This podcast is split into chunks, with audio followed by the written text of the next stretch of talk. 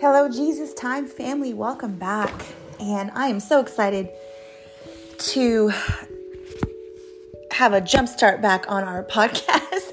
I have been out of town and life has been insane, as I'm sure it is for you during this season.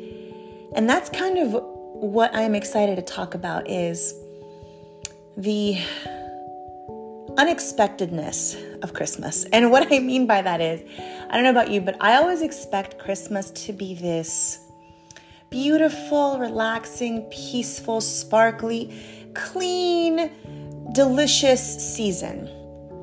And what it ends up being is this breakneck pace of event after event, commitment after commitment, obligation after obligation, burnt out Christmas lights after burnt out Christmas lights, a house that is not clean, to say the least. I have to step over things in my home, people. I'm not even kidding. It has been wild. Not bad necessarily, but not what I expect. I don't know if that is your your experience, but it is always my experience.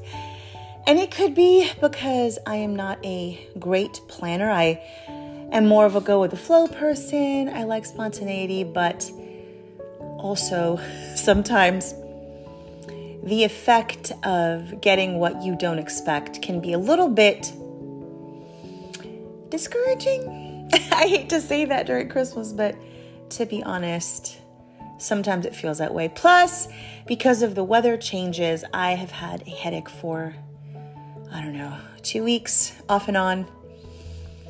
But you know what? That is that is nothing new, I don't think. Um, Jesus does not always meet our expectations, and that's not a bad thing. And it all started, or not all started, but but that's nothing new. And even in the Old Testament, the passage we're going to go over today is in Numbers 21, starting in verse 4. And this takes place after the Israelites have come out of Egypt. They have been slaves for I don't know how long.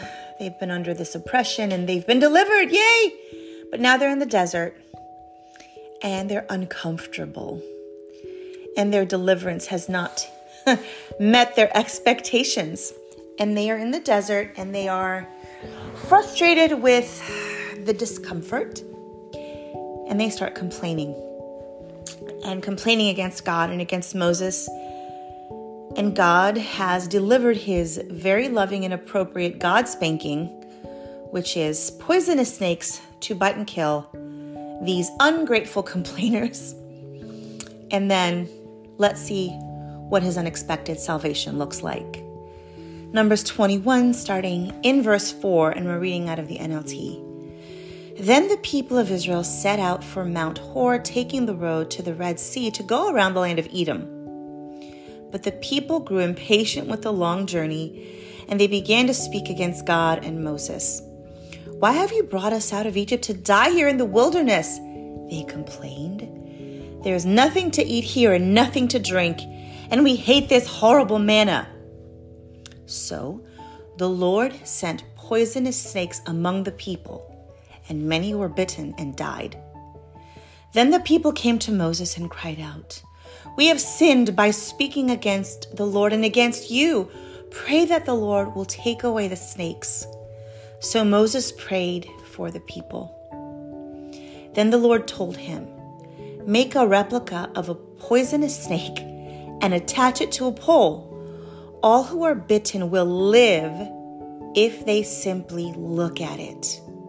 So Moses made a snake out of bronze and attached it to a pole.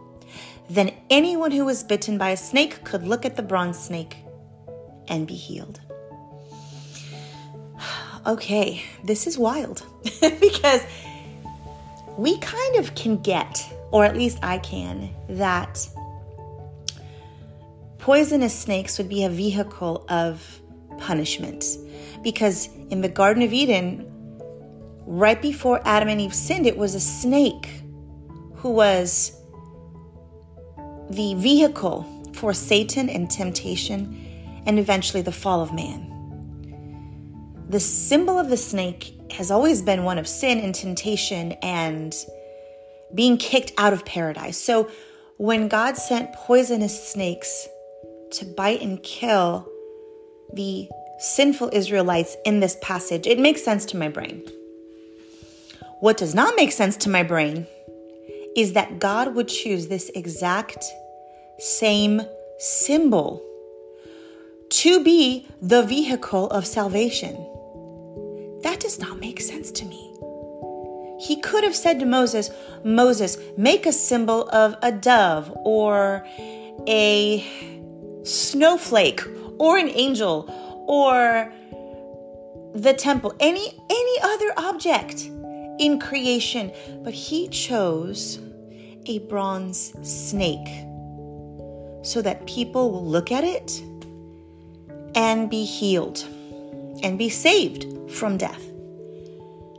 And I remember thinking, Lord, what in the world is this? This does not meet my expectations. And then his Holy Spirit nudged me and said, Exactly. Exactly. the symbol of the snake, which in my opinion was irredeemable, was redeemed by God. The symbol that meant death, the Lord took and said, Now this can mean life. And isn't that just like our God? To take what is irredeemable, what is meaning death, and transform it and redeem it to mean life. And it is never the symbol that has the power, it is our God who has all power. And that was so refreshing to me.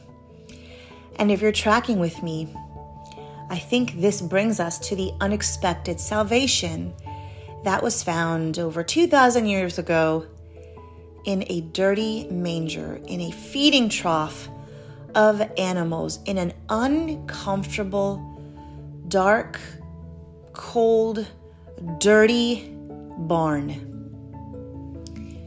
That is not what people expected salvation to look like. That is not what I would have expected it to look like.